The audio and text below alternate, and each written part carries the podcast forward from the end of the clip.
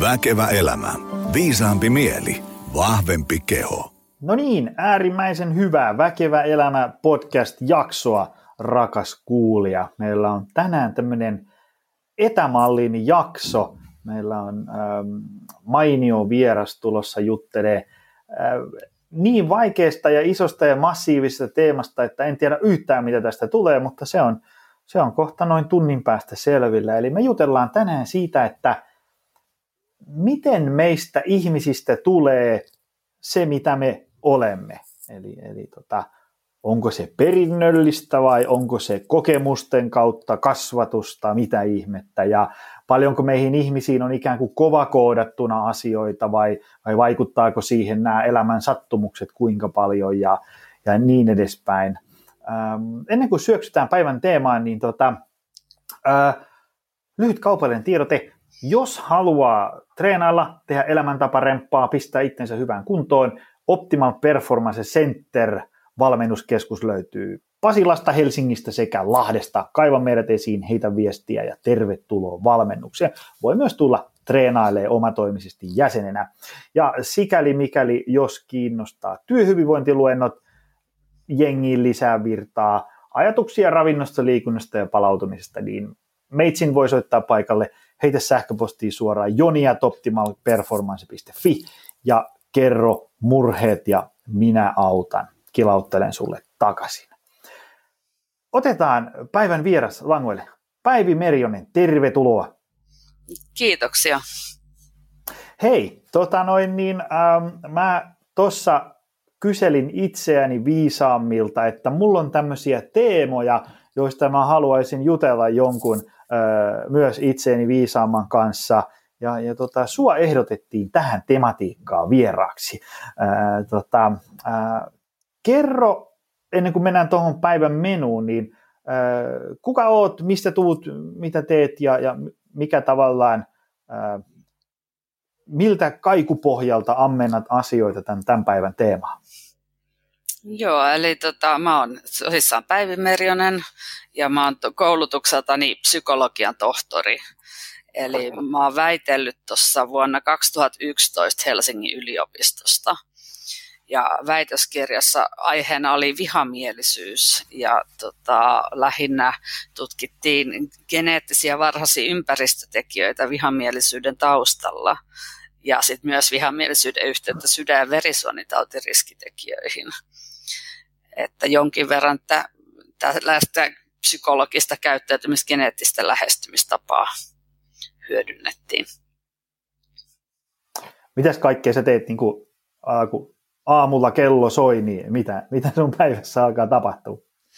No tietysti sitä herätään, herätään hmm. noustaan sängystä, juodaan kahvit ja no nyt ollaan etätöissä, että sit siirrytään tietokoneen äärelle hmm. tutkimaan. Et tällä hetkellä mä oon täällä Jyväskylän yliopistossa tutkijana, että semmoisessa yhteistyöllä hyvinvointi- ja kouluyhteisöön hankkeessa. Ja sitten myös sivutoimisesti OP-kevytyrittäjä, eli asiakkaat, as, psykologisia keskusteluja ja asiakkaat tulee täältä tota, Auntie-yrityksen kautta.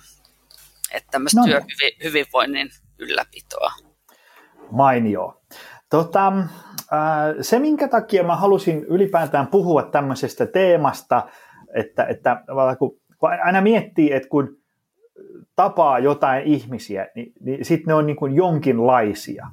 Niin sitten tämmöinen meikäläisen kaltainen sohvafilosofi ää, aina sitten alkaa pohtia, että no mikähän tämänkin ihmisen tavallaan elämän polku on ollut ja miksi se on just tommoinen, minkä takia se vaikka, miksi toi tyyppi tykkää liikunnasta ja toi ei tykkää yhtään. Ja sitten on ihmisiä, jotka on niin monella tapaa vähän niin kuin samasta puusta veistettyjä, mutta sitten ne kuitenkin on niin kuin ihan erilaisia ihmisiä.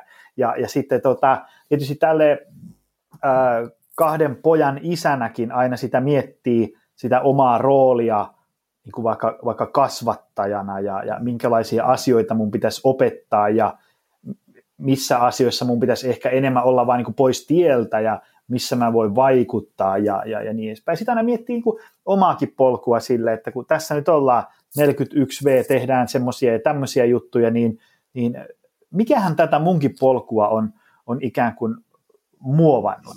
Ja sitten äh, mulle ei tavallaan tähän teemaan löydy sen syvällisempiä niin kuin, äh, kompetenssia kuin kuunnellut jotain podcastia lukenut jotain artikkeleita ja, ja, ja sitten tavallaan kun se, se ihmisten jutut risteilee kaikkea sen, että niin kuin meissä on valtavasti potentiaalia, kuka vaan voi olla mitä vaan, ja sitten toisessa ääripäässä on ehkä enemmän sille, että no ihmisellä ei ole vapaata tahtoa ja me ollaan tämmöisiä deterministisiä niin kuin maskotteja, jotka vain seuraa vierestä, mitä elämässä tapahtuu ja sitten kasvatuksesta tietysti vanhemmat aina, aina kun asiat menee hyvin, niin sitten me ollaan aina, että hmm, tämä on minun mahtavan kasvatuksen tulosta. Sitten kun asiat menee huonosti, niin sitten me ollaan silleen, että äh, tämä on varmaan joku perimä juttu, millä mä en voinut mitään niin edespäin.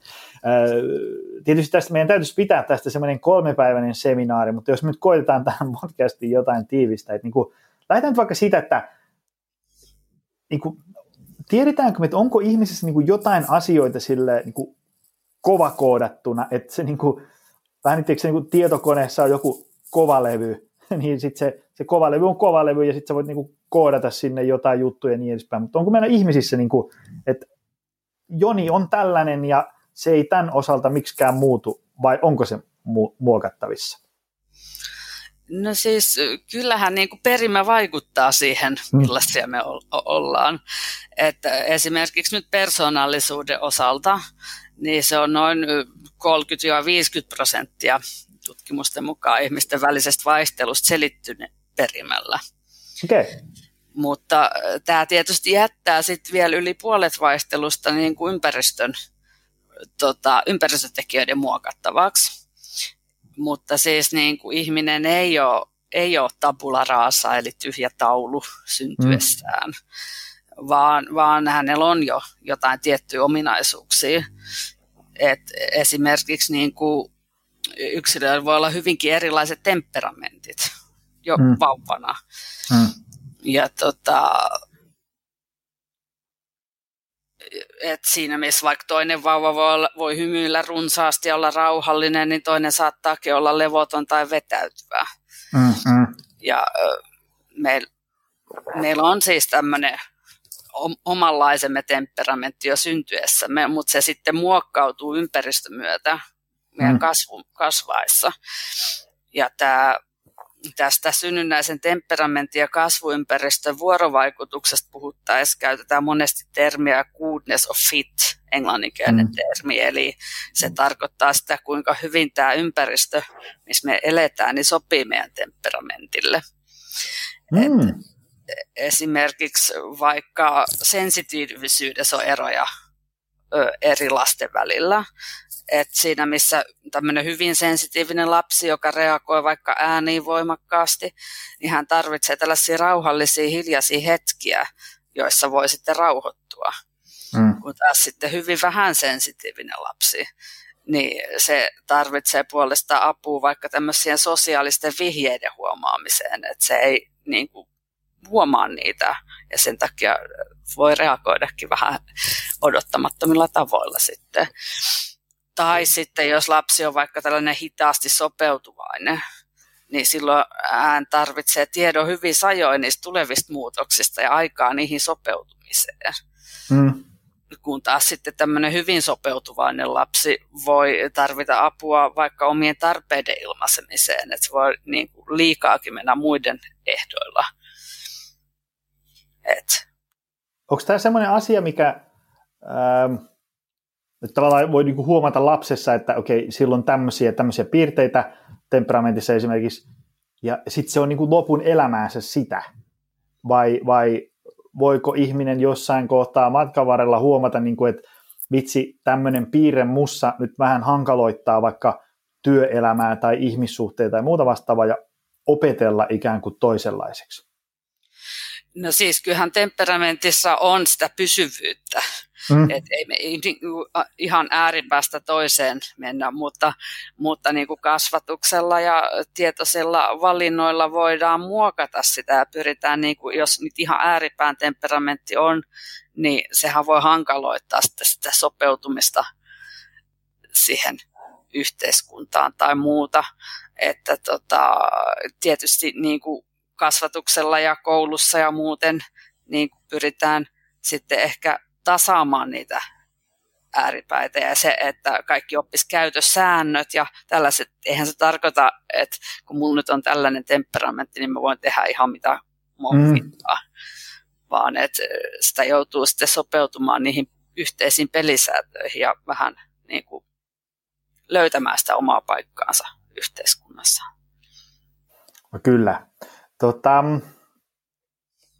tuleeko sinulla mieleen jotain esimerkkejä, että mitä tämmöiset, niin kuin, tavallaan nyt, nyt oli hyvää teoriaa, vähän jäi sillain abstraktille tasolle, että mitä se tarkoittaa niin kuin vaikka, että jos joku on, ähm, mitä äsken mainitsit, jotain sellaisia tavallaan, niin kuin, että, että ei pysty niin kuin, ilmaisemaan välttämättä omia tarpeita. Ja mitä tämmöisiä niin kuin, konkreettisia keinoja sitten on siihen, että me pystyttäisiin, leikitään vaikka työelämässä ottaa huomioon semmoisia asioita, tehdä jotain asioita, ihmiset voisivat niin ikään kuin kukoistaa hyvin olemalla se, mikä he ovat itsessään. Tuleeko mieleen? Niin, no tota, et, voihan sitä niinku ihan, jos toiset on niinku sillä, että ne ei kerro mielipiteitään koskaan mm. tai menee aina muiden mukana, niin kysyä ihan eksplisiittisesti, mm. että mitä mieltä sä oot tästä asiasta tai mm. sun mielestä kannattaisi toimia tässä tai muuta. Että sille ottaa, yrittää niinku löytää tällaisen ihmisen niitä omia näkemyksiä sieltä. Siellä voi olla jotain oikein hyviäkin näkemyksiä, mutta hän ei vaan ole ilmassut niitä tai mennyt, mennyt vaan aina muiden mukana. Joo, niin joo. Ihan vaan kysymällä vaikka. Tämä on varmaan sellaisia asioita, mitä pitää niin kuin, varmaan jossain niin kuin kasvatuksessa ja, ja työelämässä ja vanhemmuudessa ja vaikka missä nyt ikinä parisuhteessa ehkä pitää mielessä, että hei toi tyyppi on vähän semmoinen, joka nyökyttelee ja on aina kaikkien kanssa samaa mieltä, mutta, mutta tota, sillä on oikeasti vähän jotain omia ajatuksia myös, mutta se ei vaan Ky- kerro niitä. Niin, kyllä näin voi olla. Tota, jos näitä muutoksia pystyy tekemään, korjaa muuten sitten, jos mä käytän jotain termejä ihan väärin, mutta jotain niin tämmöisiä temperamentissa olevia asioita ja, tai sitten jossain persoonallisuuspiirteissä, niin, niin mitkä on mitkä on niin esimerkkinä sellaisia asioita, että voi muuttaa ja mitkä sitten muuttuu aika nihkeästi? No siis kyllähän niin kuin käyttäytymistä esimerkiksi voi muuttaa. Hmm. Siis vaikka siis se, että sulla olisi tapana niin kuin re- reagoida tietyllä tavalla tunnetasolla hmm. tai ajatuksen tasolla, niin se, miten käyttäytyy, niin sitä pystyy sitten hillitsemään kuitenkin, jos olisi vaikka hyvin räjähtelevä temperamentti mm. tai tällainen reagoiva. Ja, ja tota, se, että niin kuin, mun mielestä se perimä antaa meille niin kuin semmoiset alkuarvot, mm. mistä me lähdetään liikkeelle. Ja sitten sellaiset niin kuin raja-arvot sille, mitä voidaan ke- mihin voidaan päästä sen kehityksen aikana. Mm. Mutta sitten se, se niin kuin kasvatus ja, ja ne omat valinnat määrittää sen, mihin sillä siinä raja-arvojen välillä päädytään. Et jos on vaikka tosi huono ympäristö, niin, niin tota, kyllähän se voi a- vaikeuttaa sitä tasapainoiseksi aikuiseksi kasvamista esimerkiksi. Mm. Tai on nähnyt vaikka nälkää tai muuta tai ei, ei ole mahdollisuutta koulutukseen, niin harvemmin sä sitten ehkä opit lukemaan tai mm. muuta. Että tota, mutta tällaisessa niin kuin mitä tasa-arvoisempi se yhteiskunta ja vakaampi yhteiskunta on, missä me eletään, mm. niin tota, sitä enemmän nämä yksilöiden väliset erot sitten saattaa olla, niin kuin, olla niitä perinnöllisiä eroja. Et tämähän on sitten tässä kaksostutkimuksissa ja muussa, kun on näitä, näitä on tutkittu lähinnä niin kuin tällaisissa länsimaissa, mm. niin ne, nämä heritabiliteettiestimaatit voisivat olla erilaisia vaikka jossain kehittyvässä maassa tai muuta. Et niitä ympäristöolosuhteitakin on hyvin monenlaisia tietysti. Mm. Mikä muuten tota, se, se kaksoistutkimuksissa, mä muistan, niin kuin, ne oli tosi mielenkiintoisia. Miten ne niin kuin, toimii ja mitä niiden kautta tutkitaan ja saadaan selville? Siis kaksostutkimuksissahan verrataan niin kuin näitä monotsykotteja eli identtisiä kaksosia, kaksospareja, niin mm. sitten on näitä ditsykoottisia eli ei-identtisiä kaksospareja. Eli nämä identtiset kaksoset, niillä on niin kuin sataprosenttisesti samat geenit, kun taas sitten ei-identtisillä kaksosilla on vain 50 prosenttisesti samat geenit. Ja sitten niiden niin kuin sitä korrelaatiota tai varianssi siinä, että kuinka samanlaisia ne on vaikka jonkun persoonallisuuden piirteen pohjalta. Mm. Niistä pystytään matemaattisesti mallintamaan sitten, kun tiedetään, että geenit on niillä identtisillä kaksosilla, se on niin kuin ykkönen, eli 100 prossaa. Ja sitten ei-identtisillä kaksosilla se on 0,5, 0,5 eli 50 prossaa. Ja sitten sit voidaan erottaa sitten se jaetun ympäristön osuus. Se oletetaan, kun on kaksosia, jotka on kasvanut samassa kodissa, että se jaettu ympäristö olisi sitten sama niille. Ja sitten on se ei-jaettu ympäristö, se erottava ympäristö. Niin niistä voidaan laskea, sitä kautta niillä lasketaan niitä heritabiliteettiestimaatteja, eli perinnöllisyysestimaatteja. Miten ne, niin kuin, mitä niistä on huomattu tavallaan, että onko se niin kuin, että jos meillä on identtiset kaksoset, niin riippumatta siitä, missä ne elää, niin kuitenkin ne on aika lailla samanlaisia, vai, vai toisinpäin? Niin, no siis se on, no se riippuu tietty pi- piirteestä, hmm. mutta et, et, tota, niin kuin persoonallisuuden piirteissä ne on yleensä semmoista lähemmäs 50 prosenttia se heritabiliteetti. Eli se, ne geenit vaikuttaisi hmm. sen verran siitä vaihtelusta. Ja, ja, tota, ja sitten, mutta se jaettu ympäristö on yleensä aika pieni. Että sitten jää enemmän sinne sille ei-jaetulle ympäristölle. Jaettu ympäristö on siis, onko vaikka niinku koti niinku, vai? Niin, semmoinen, mikä Joo. on niinku yhteistä niille Joo. molemmille kaksosille. Että ja sitten tota, muu on, niin kuin ne on vaikka eri työpaikoissa ja eri niin, kaveriporukoissa. Eri, voi olla erilaisia monia elämäntapahtumia tai, mm. tai muuta, mitä kaikkea nyt siinä voi ollakaan, niin se on sitten sitä. Voihan niillä olla vaikka eri kaveripiiritkin tai mm.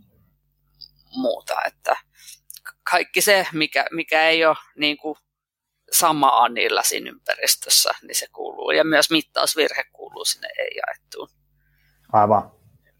Tota, vähän tuossa sitten suoritin ennen tätä jaksoa niin tuota, perehdyttävää tutkimusta, eli, eli googletin, ja, ja tuota, sitten tuota, tulee tämä klassinen kysymys, tämä nature vastaan nurture, eli, eli tuota, et, onko se ihmisen kova koodaus vai tavallaan niin kuin, mitä tulee vaikka perimän kautta, kuinka iso merkitys sillä on, ja, ja sitten tota, ää, sit on tämä kaikki, kaikki muu, eli kasvatus, elinympäristö, sosiaaliset suhteet, koulutus, taloudellinen tilanne ja, ja niin edespäin, niin, niin tota, oli ainakin semmoinen, semmoinen lauseen törmäsin, että, että käyttäytymisgeneetikot sanoo, että geenit ratkaisee, millainen ihmisestä tulee, ja, ja sitten kehityspsykologien mukaan vanhemmilla on kuitenkin tehtävänsä, että auttaa lasta löytämään vahvuutensa ja pärjäämään omana itsenään. Eli, eli mä esimerkiksi vaikka isänä mietin sitä, että et, et, tota, tietysti halu, tavallaan niin kuin haluaa vaikka omalle lapselleen pelkkää hyvää, niin sitten sitä ajattelee sille, että, että jos huomaa vaikka, että, että lapsi vaikka arastelee tai pelkää jotain, niin sitten tulee heti semmoinen olo, että nyt mun pitää tehdä siitä rohkeampi, ja mä yritän niin kuin, puskea sitä, ole rohkea, ole rohkea, niin onko se hyvä asia, vai pitäisikö mun mieluummin niin kuin tavallaan olla sille, että no nyt mun poika on tällainen, joka on uusien tilanteiden kohdalla vähän arka ja miettiä, että miten tällaisella hänen piirteellään nämä hommat tulee kuitenkin hoidetuksi hyvin. Tämä oli nyt niin kuin yksi esimerkki. Mutta. Joo. No mun mielestä se niin lähtee ehkä siitä kuitenkin liikkeelle, että hyväksyy sen, että hänellä on tällainen piirre. Mm. Että jos liikaa puskee, puskee, laittaa liian pahoihin tilanteisiin tai mm. muuta, niin se voi niin kuin backfireata.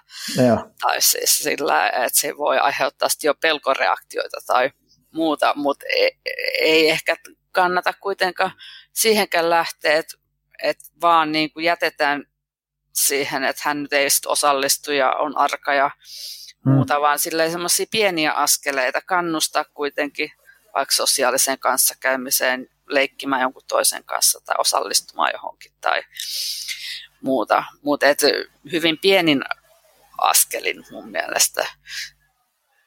Joo. Eli tota, miten siinä niin kuin, vitsi kun mä en muista, se oli joku Sam Harrisin podcastissa, oli tota, siinä oli joku tällainen, se, se keskustelu otsikko taisi olla joku Nature of Human Nature, ja, ja tota, siinä tämä, kun Robert Plom vai mikä hänen nimensä oli? Niin, joo, niin. Ja hän kuitenkin, kuitenkin sanoi sitä silleen, että, että niin kuin, tavallaan niin kuin, nyt tulee ulkomuistista, mutta jotenkin sille mulle jäi sellainen kuva, että, että meidän vanhempien pitäisi niin kuin, ja totta kai niin kuin, vähän suojella ja vähän ohjailla, opettaa kaikki tällaisia moraalisia asioita ja, ja pelisääntöjä ja tämmöisiä, mutta niin kuin, aika paljon kuitenkin niin kuin pysyä pois tieltä ja antaa sen lapsen kasvaa sellaiseksi kuin se oli heittomerkeissä tarkoitettu. Mitä ajatuksia herää? Niin, että et, tuosta mun heräsi niinku ajatuksen se, että antaa sille lapselle tilaa löytää ne omat kiinnostuksen kohteensa ja muut. Että ne on todennäköisesti niitä, mihin hänellä on parhaat kyvytkin sitten. Yleensä Joo. ihmiset tykkää tehdä sellaisia asioita, mm-hmm. missä ne onnistuu tai niin kuin, mitkä sujuu heiltä helpommin. Niin sitä kautta ne on, löytää ne omat vahvuudet sitten. Ja sieltä voi löytää sitten, sitten niin kuin vaikka jonkun mielenkiintoisen koulutusvaihtoehdon tai harrastuksen mm. tai muuta ja sitä kautta ammatin ja, ja silleen löytää ne omat vahvuudet ja se, että olisi tyytyväinen siihen omaan elämäänsä ja siihen mm. asemaansa siinä yhteiskunnassa. Että kai se on semmoinen suvaitsevaisuus sitä lastakin kohtaan siinä kasvatuksesta luottaa, että vaikka tietysti suojelee osittain ja rohkaisee joihinkin asioihin, hmm. mutta et se, ettei niinku lähde vaikka pakottaa johonkin harrastukseen, että hmm. minä olen aina halunnut, että tämä on niin hieno harrastus, että nyt harrastan tätä tai muuta, niin se ei ehkä kannata. Just näin. Tota, sitten jos ajatellaan, että on se sitten lapsuudessa tai nuoruudessa, missä ikinä siinä niin kuin elämän kasvuvaiheessa ää, nuorempana, niin on niin kuin ikäviä kokemuksia, niin mikä vaikutus niillä on esimerkiksi, tiedetäänkö, siihen, että millaisia me ollaan vaikka tälle 3, 4, 5, 60 Tämä tuli siitä mieleen, kun mä, mä muistan kuunnelleeni Robert Sapolski ää, jotain tämmöisiä ää, haastatteluja ja mulle jäi semmoinen mielikuva, että haitallisempi, noin niin kuin tilastollisesti, haitallisempi homma on se, että, että sulla on sellaista niin kuin, ähm, pienikestä, semmoista niin kuin pienemmän volyymin ongelmaa, mutta se kestää niin kuin vuosia. Siis silleen tavallaan, että sulla on niin kuin koti ei ole kauhean turvallinen ja se kestää vuosia, niin on haitallisempi kuin se, että ää, niin kuin asiat on hyvin ja sitten tulee yksi joku semmoinen ison volyymin tämmöinen niin pistemäinen tragedia, tiedätkö? Mä muistan, että se, muistaakseni puhui jostain siitä, että vaikka niin kuin, jos niin kuin tavallaan elämän palikat on aika hyvin, ja sitten sattuu joku vaikka semmoinen, että menettää toisen vanhemman tai, tai jonkun, joku muu tällainen niin kuin isompi tragedia, niin se ei ole niin paha asia kuin semmoinen, että se on semmoinen niin pitkäkestoinen jäytävä äh, haaste. Kuulostaako miltä? Niin, siis kyllä mä niin kuin näkisin, näkisin sen ihan järkevältä ajattelulta, kun miettii, miettii sitä stressireaktiona. Mm. Niin kuin, että jos yksittäinen, vaikka se olisi isompikin, isokin mm. tragedia, kuin se, että sit sulla on vaikka jatkuva, kotona jatkuva väkivalla uha, uha alla eläminen päivittäin, niin sehän kuormittaa sun elimistöä mm. ja psyykettä tosi paljon, että se, se semmoinen stressaava kokemus käynnistää sen, tai siinä tulee se fight-flight-reaktio, mm. tai taistele pakene, mm. tai taistele jähmety pakene, mitä nimikettä sitten nyt käyttääkin, ja, ja sehän niin kuin, tota, sitten kuormittaa sitä elimistöä. Ja sekin sitten, miten tämmöisiin stressaaviin tapahtumiin reagoi, niin sekin on sitten taas osittain geneettistä. Mm. Ainakin mun uskomusten mukaisesti, että, että joillekin se voi olla tyypillisempää niin kuin käyttää sitä tilanteesta poistumista tai jähmettymistä, kun taas vastaavista tilanteista toiset voi sitten ruveta niin kuin reagoi tappelemalla. Mm-hmm. Aivan. Mutta joo, kyllähän ne, ne semmoinen jatkuva stressin kokemus, niin se kuormittaa elimistöä ja tota, mieltä ja ne voi muokata sitä persoonallisuuttakin. Että jos sä elät sen jatkuva uhan alla siinä, niin voihan susta esimerkiksi kehittyä pelokas tai var, varovainen, mm. jos se on niin ollut semmoinen toimiva strategia mm, mm, siinä, aivan. siinä kasvuympäristössä. Tota, no mitä sitten tavallaan niin kuin vähän niin kuin toinen, toinen ääripää, eli, eli asiat menee niin kuin tosi hienosti. Tämähän on semmoinen, kun tulee luettua vaikka jotain ö, syväluotaavia artikkeleita siihen, että ö, miten vaikka esimerkiksi nyt niin kuin köyhyys periytyy tai muuta vastaavaa. Että jos tavallaan jos ajatellaan, että saakin elää koko elämänsä semmoisessa niin kuin hyvässä, ehkä jopa kevyesti niin kuin yltäkylläisessä elämässä, missä sulla on jatkuvasti ympärillä esikuvia, jotka vaikka tarttuu rohkeasti toimeen, menestyy ja, ja, ja tekee niin kiva, että sä tavallaan niin kuin näet, että kaiken näköiset asiat on mahdollista, niin, niin vaikuttaako tämä miten ihmiseen? Niin, no vaikuttaahan se nyt siis, jos vertaa hyvin huonoista lähtökohdista olevaa ihmistä ja sitten jos on niin kuin kaikki kunnossa, niin mm. antaahan se enemmän niin kuin mahdollisuuksia toteuttaa itseään ja, ja niin kuin valita, valita niitä elämänpolkuja ehkä. Mm. Ja, ja ne positiiviset kokemukset voi myös, sit, jos siinä tulee jotain yksittäisiä vastoinkäymisiä, niin auttaa selviytymään niistä. Et, ja vaikka nyt ei olisi ihan yltäkylläisyydessäkään, niin jo, lapselle voi joskus riittää esimerkiksi, että on yksikin se, se semmoinen turvallinen aikuinen siinä läsnä. Mutta se pitkäkestoisuus siinäkin ihmissuhteessa on se olennainen asia. Että, että tota, niin kuin puhutaan kiintymyssuhteesta ja sen turvallisen kiintymyssuhteen muodostumisesta, niin se vie aikaa Mm. Ja vaatii sitä, että siinä on sitä, se turvallinen aikuinen läsnä, siinä, että se psyyke kehittyy optimaalisesti. Kyllä. Tota, onko se muuten, tuossa kun sanoit, että psyyke kehittyy, niin onko se semmoinen, että se kehittyy läpi elämän vai onko se, että se kehittyy jossain alussa ja sitten sillä mennään? No kyllä, kyllä mä näkisin, että siis, no alussahan se kehitys on tietysti nopeita, siis opetaan ihan kävelemään ja puhumaan ja mm. kaikkea tällaista. Ja sitten niin kuin ne varhaiset vuorovaikutussuhteet, niin ne niin kuin iskostuu helposti sinne syvälle niin kuin tunnemuistiin elimistössä. Mm että kyllähän ne vaikut, voi vaikuttaa hyvin pitkällekin aikajänteelle, mutta se ei tarkoita sitä, etteikö se psyyke voisi kehittyä myöhemminkin elämässä. Et kyllähän tiedetään vaikka, että psykoterapian avulla voidaan muokata psyykettä, että saada niin kuin ihminen vaikka tasapainoisempaa tunneelämään tai, tai muuten, jos on jotain traumaattisia kokemuksia taustalla tai muuta että kyllä, kyllä mä näen, että psyyke kehittyy niin kuin myös vielä aikuisielläkin. Okei. Okay. Tota,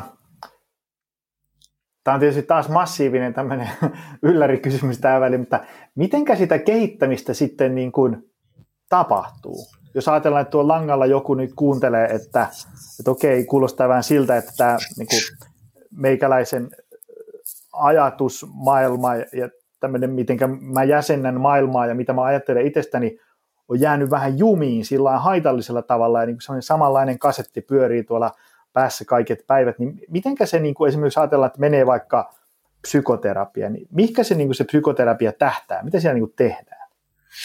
No siis yleensä psykoterapiassa keskustellaan, hmm. ja siis niin kuin, siinä voidaan riippuu, niitä on erilaisia terapiasuuntia ja muuta, mm. et en nyt sano olevani ekspertti kaikissa psykoterapiasuunnissa ja muista tällaisista, mutta siis, että yritetään muuttaa sitä, niitä ajatusmalleja malleja tai tunnereaktioita, että voidaan ne voi herätä niin kuin vaikka jossain työelämän tilanteessa tai ihmissuhdetilanteessa aikuisena niin kuin voidaan huomata, että tämä vaikka, niin kuin, että onko se lapsuudessa esimerkiksi joku sellainen vastaavia tilanteita, mistä se malli on sitten syntynyt ja sitä kautta niitä voidaan sitten yrittää muokata.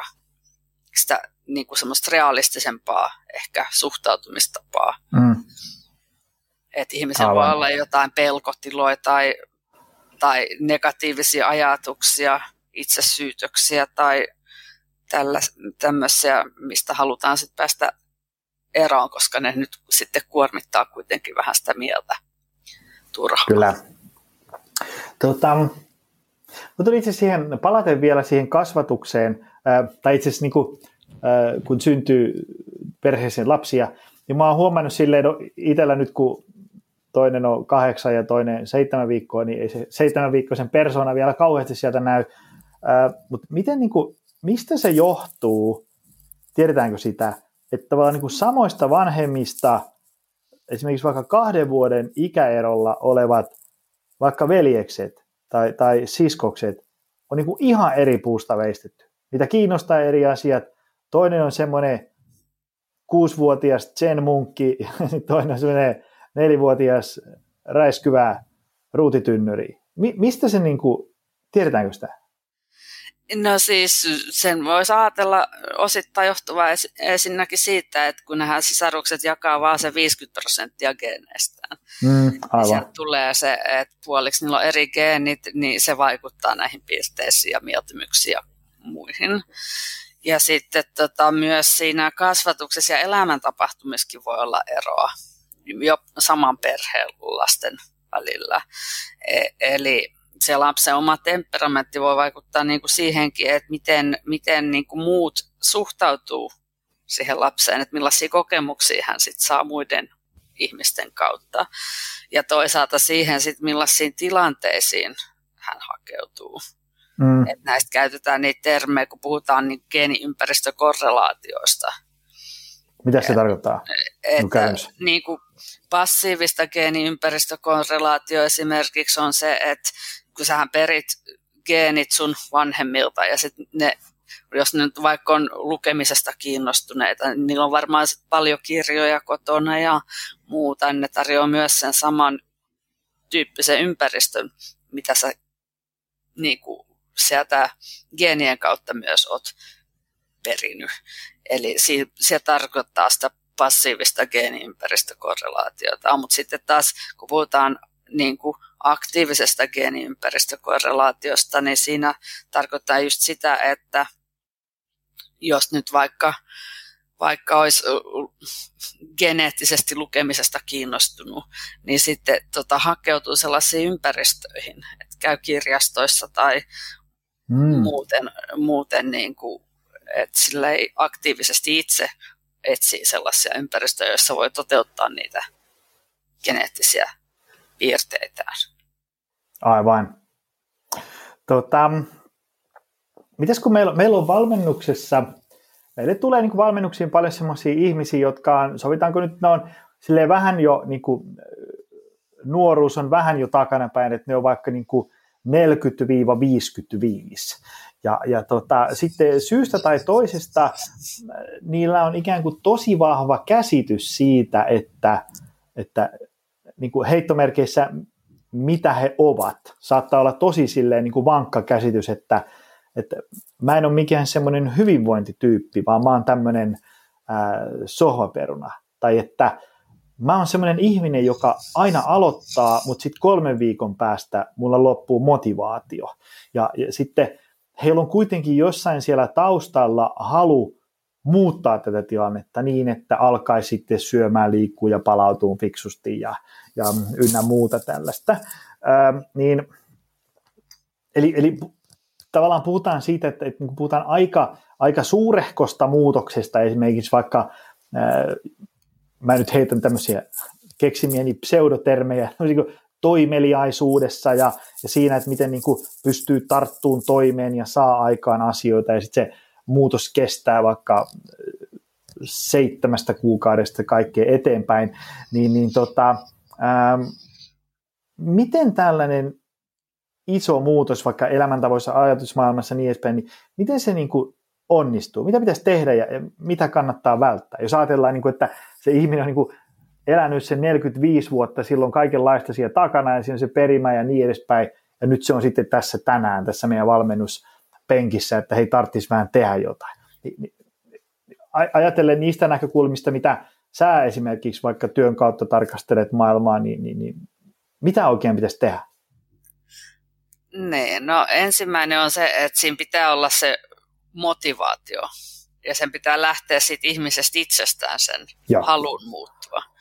Että haluaa oikeasti sen muutoksen. Et, ja niin kuin, et miksi haluaa sitä muutosta. Hmm. Sitä voi miettiä, että, että onko se, että haluaa niin kuin elää sen loppuikänsä parempi kuntoisena tai jotenkin viihtyisi nyt paremmin omassa kehossaan tai oli se mikä tahansa, jos nyt ajatellaan tämmöistä elä, elämäntapamuutosta.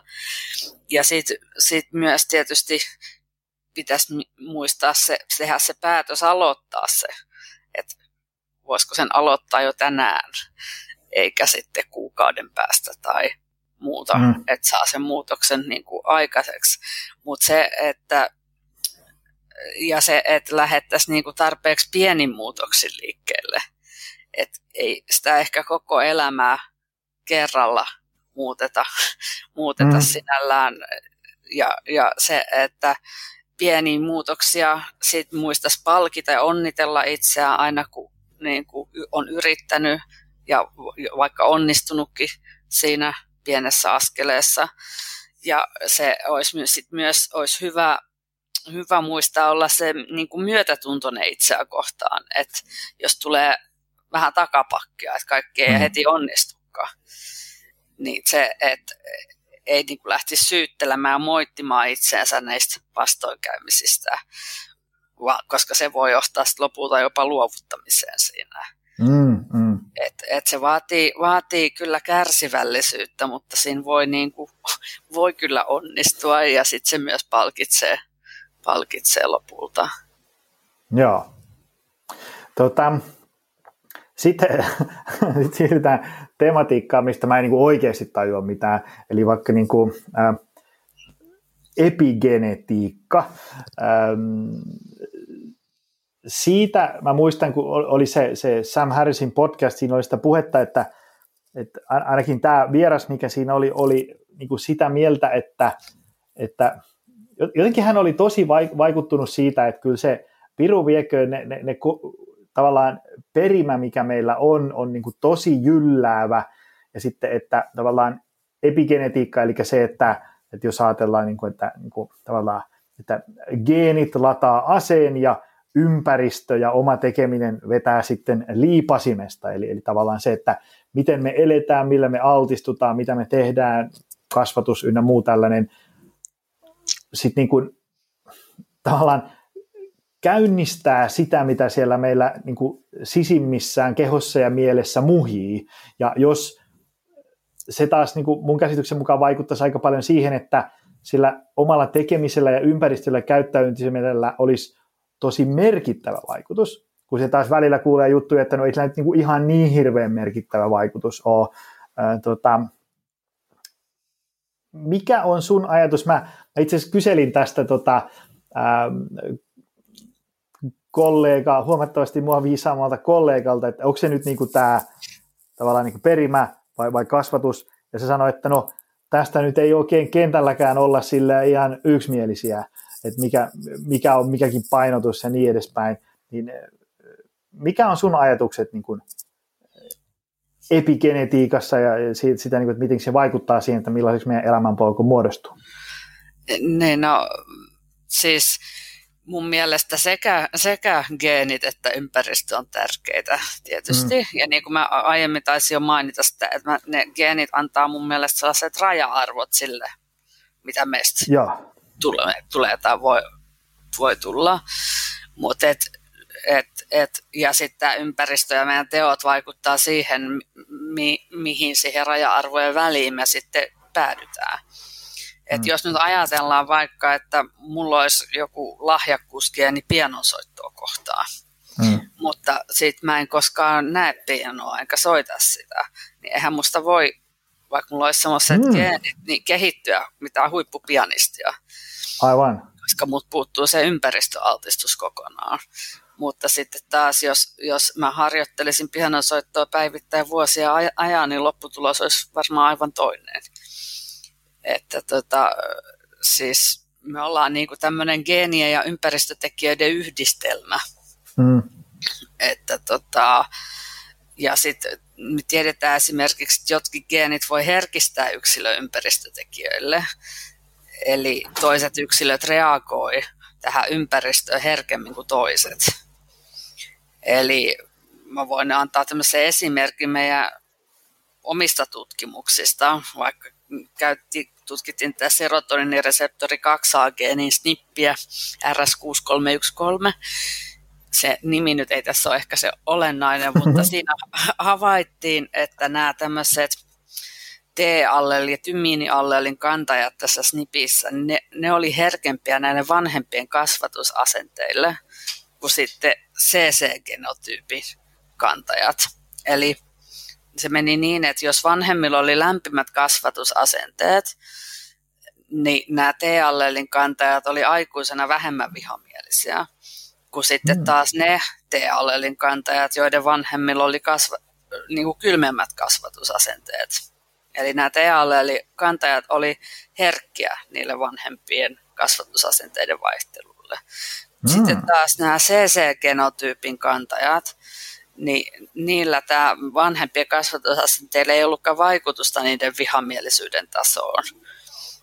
Eli, eli ne ei reagoinut siihen ympäristöön, että ne oli yhtä vihamielisiä, oli se kasvatusasenteet ollut sitten millaisia tahansa.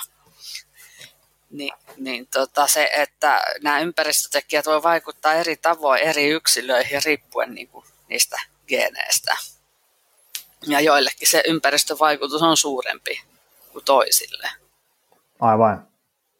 Tota, ähm, se on suurempi yksille kuin toisille, mutta jos puhutaan vielä siitä niin kuin ympäristön vaikutuksesta ää, äh, niin kuin yleisellä tasolla, että, että minkälaisia, sä oot huomannut tämmöisiä, niin kuin, jos ajatellaan tämmöisiä niin kuin merkittäviä yleisiä isoja vaikutuksia meidän yhteiskunnassa, joka niin kuin ohjaa ihmisiä johonkin suuntaan.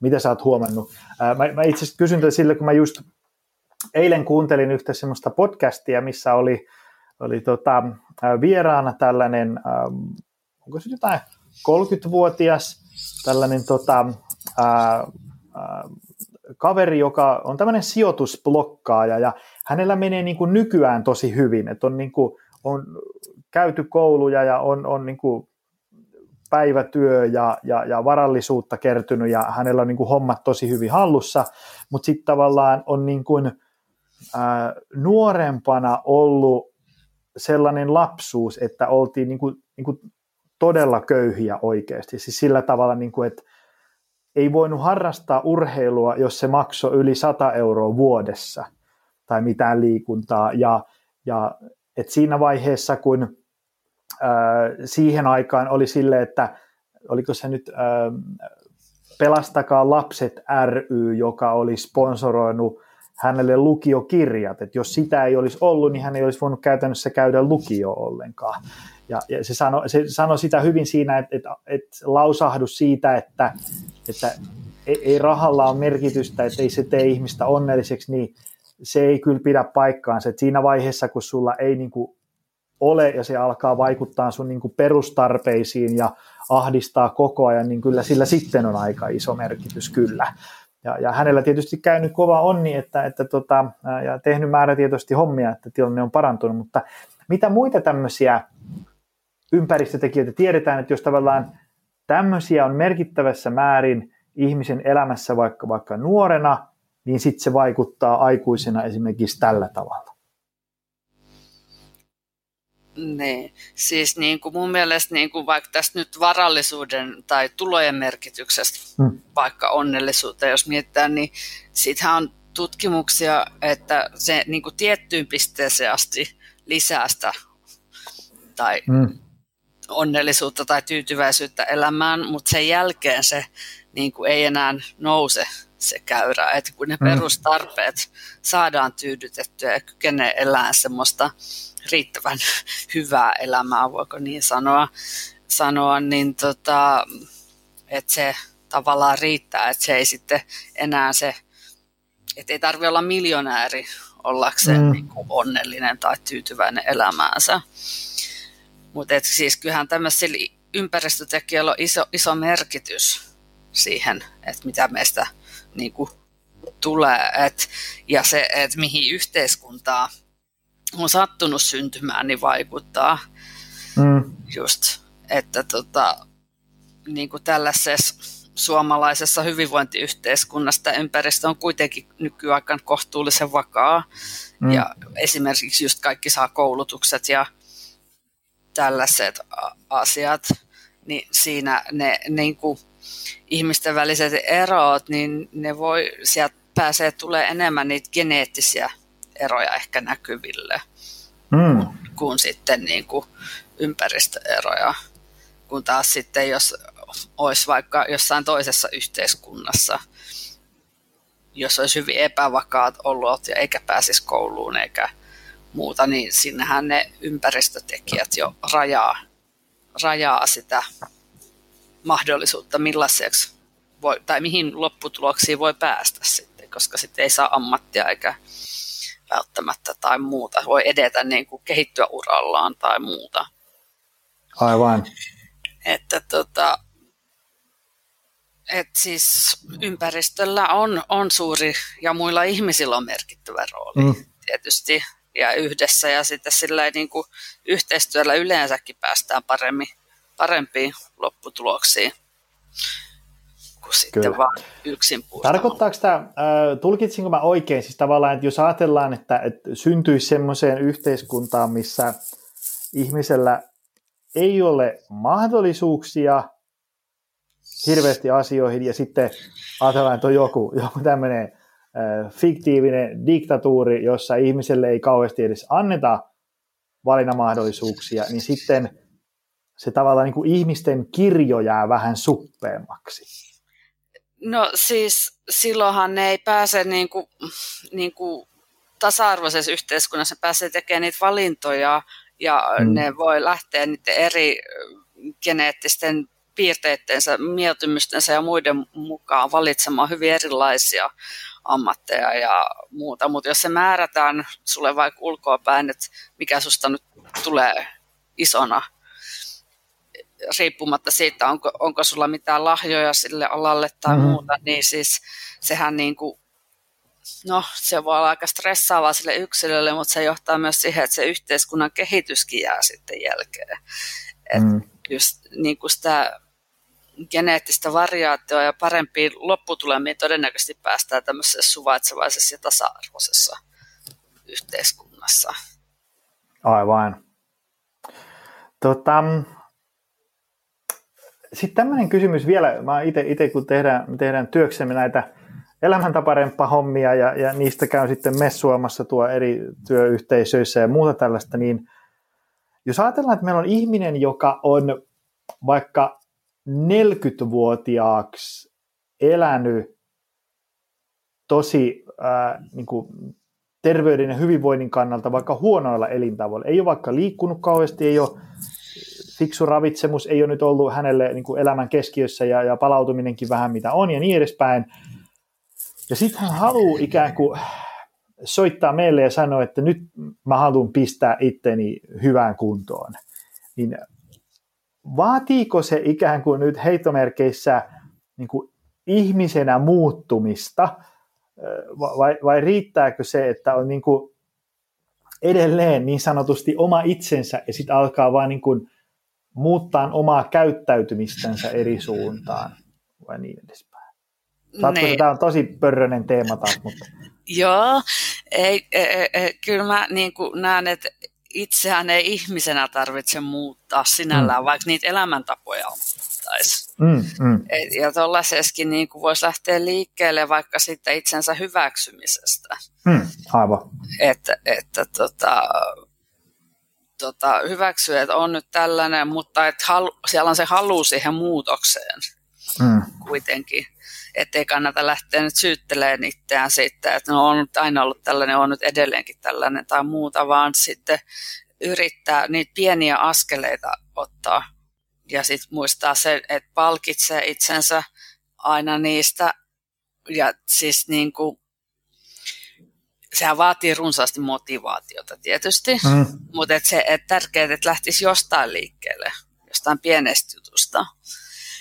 Ja tota, niin kuin ihan semmoisia yksinkertaisia tapoja lisätä vaikka hyvinvointia tai tyytyväisyyttä elämään ja sitä kautta ehkä sitten olla onnellisempi on, mitä jotkut tekee, on esimerkiksi pitää tällaista kiitollisuuspäiväkirjaa, että kirjaa ylös mm. asioita, joista on kiitollinen elämässään tai sitten listaa niin kuin tämmöisiä mielihyvää tuottavia asioita ja tekee niitä päivittäin.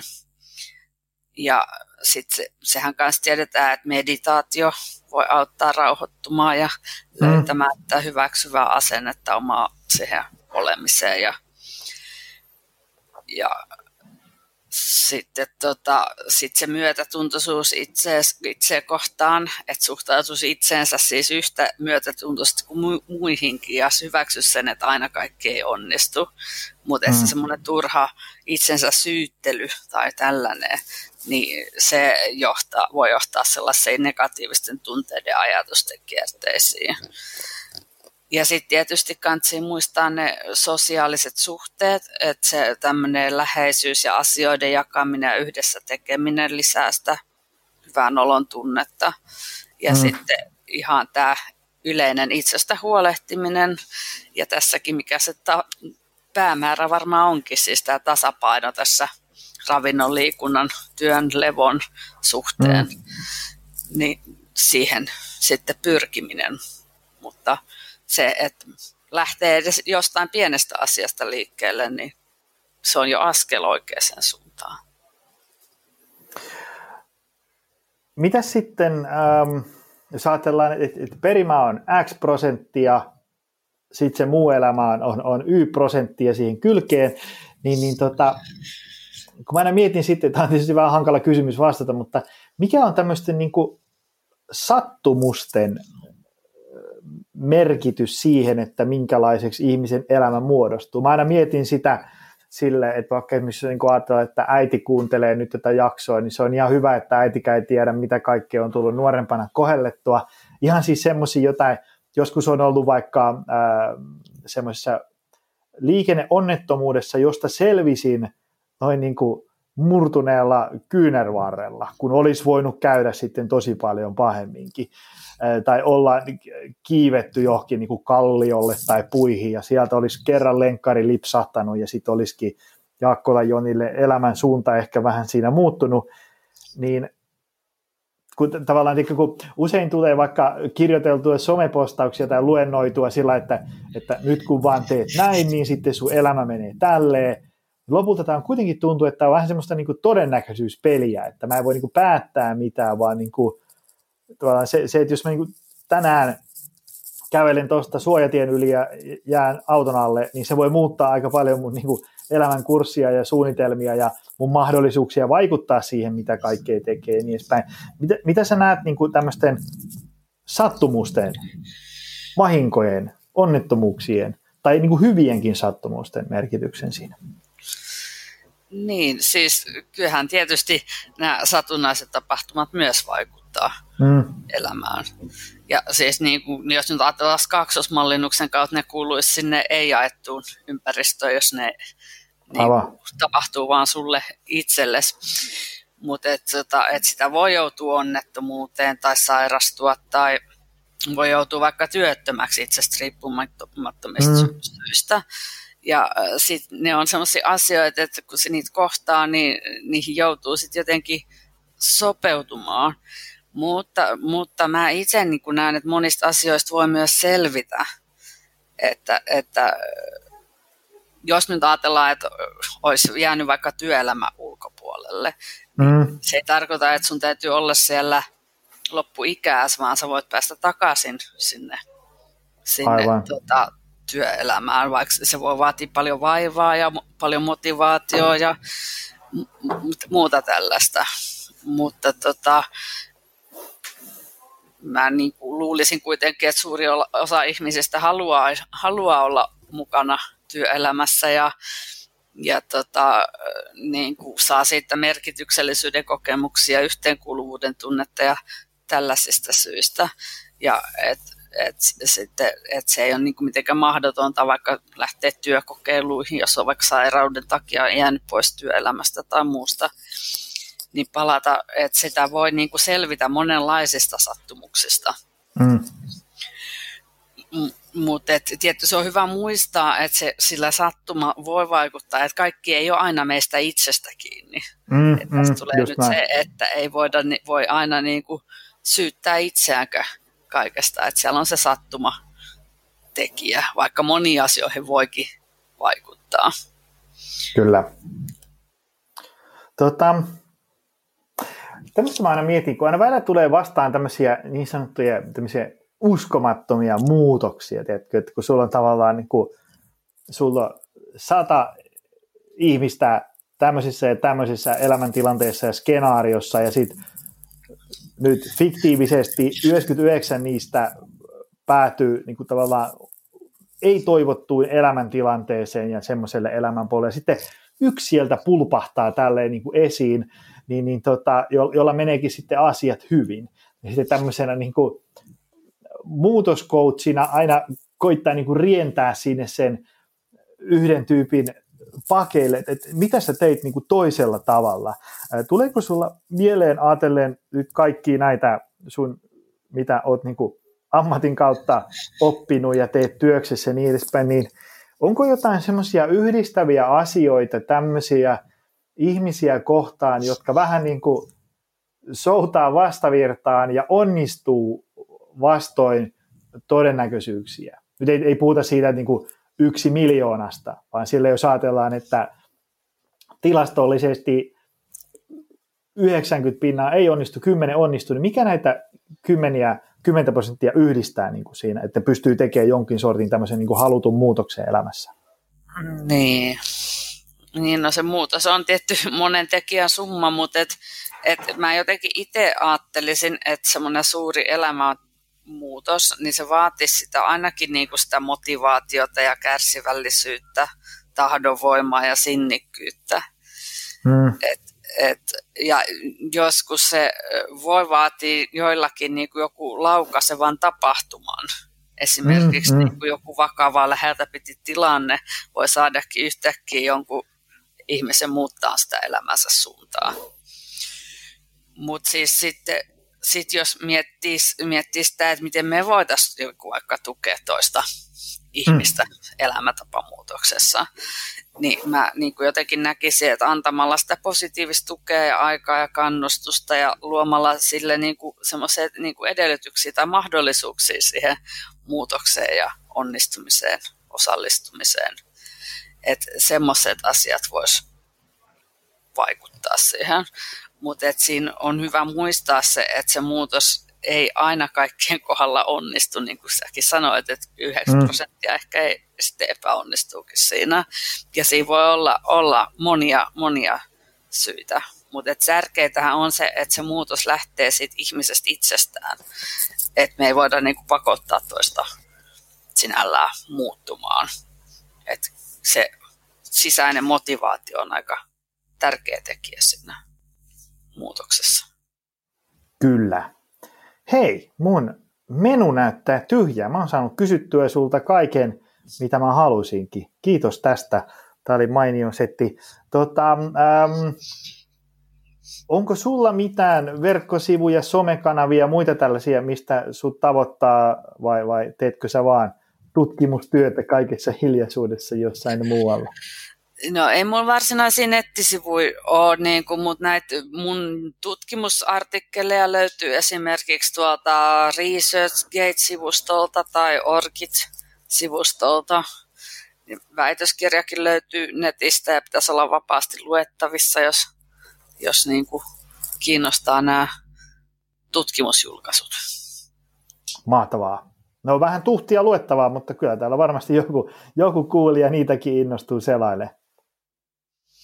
Tota... Ja onhan sitä sitten muuta kirjallisuutta, niin kuin, mitä voi suositella, jos on tästä jotain. Perinnöllisyyttä, perinnöllisyydestä. On niin kuin, no suomeksi löytyy tämä käyttäytymisgenetiikka-kirja. Ja tota, sitten tietysti Liisa Keltikangasjärvinen on temperamentista paljon kirjoittanut, mitä voi näitä suomenkielisiä teoksia lukee.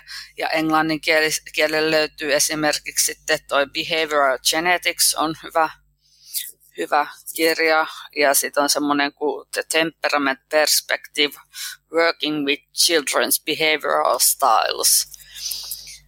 Et siinä on jotain lukuvinkkejä, jos on näistä aihepiireistä. Kuulostaa tuhdilta, mutta taidan laittaa ainakin yhden tilaukseen ja, ja tuota, tsekata, että mistä hommassa on kyse. Hei, tota, kiitos miljoonasti tästä. Tämä oli vaikea teema, mutta oli kiva kuulla, että tota, ää, että niin kuin, vaikka mikä olisi tilanne, niin kyllä aina mahdollisuuksia on ja, ja, ja tota, ää, perinnöllisyys vaikuttaa, mutta omalla tekemisellä on, on myös siihen sitten paljon vaikutuksia ja, ja niin edespäin. Tota, kiitos Päivi, Päivi tästä tosi paljon. Tämä oli hyvä hyvä tunnin sessio aiheesta. Joo, kiitos kun kutsuit.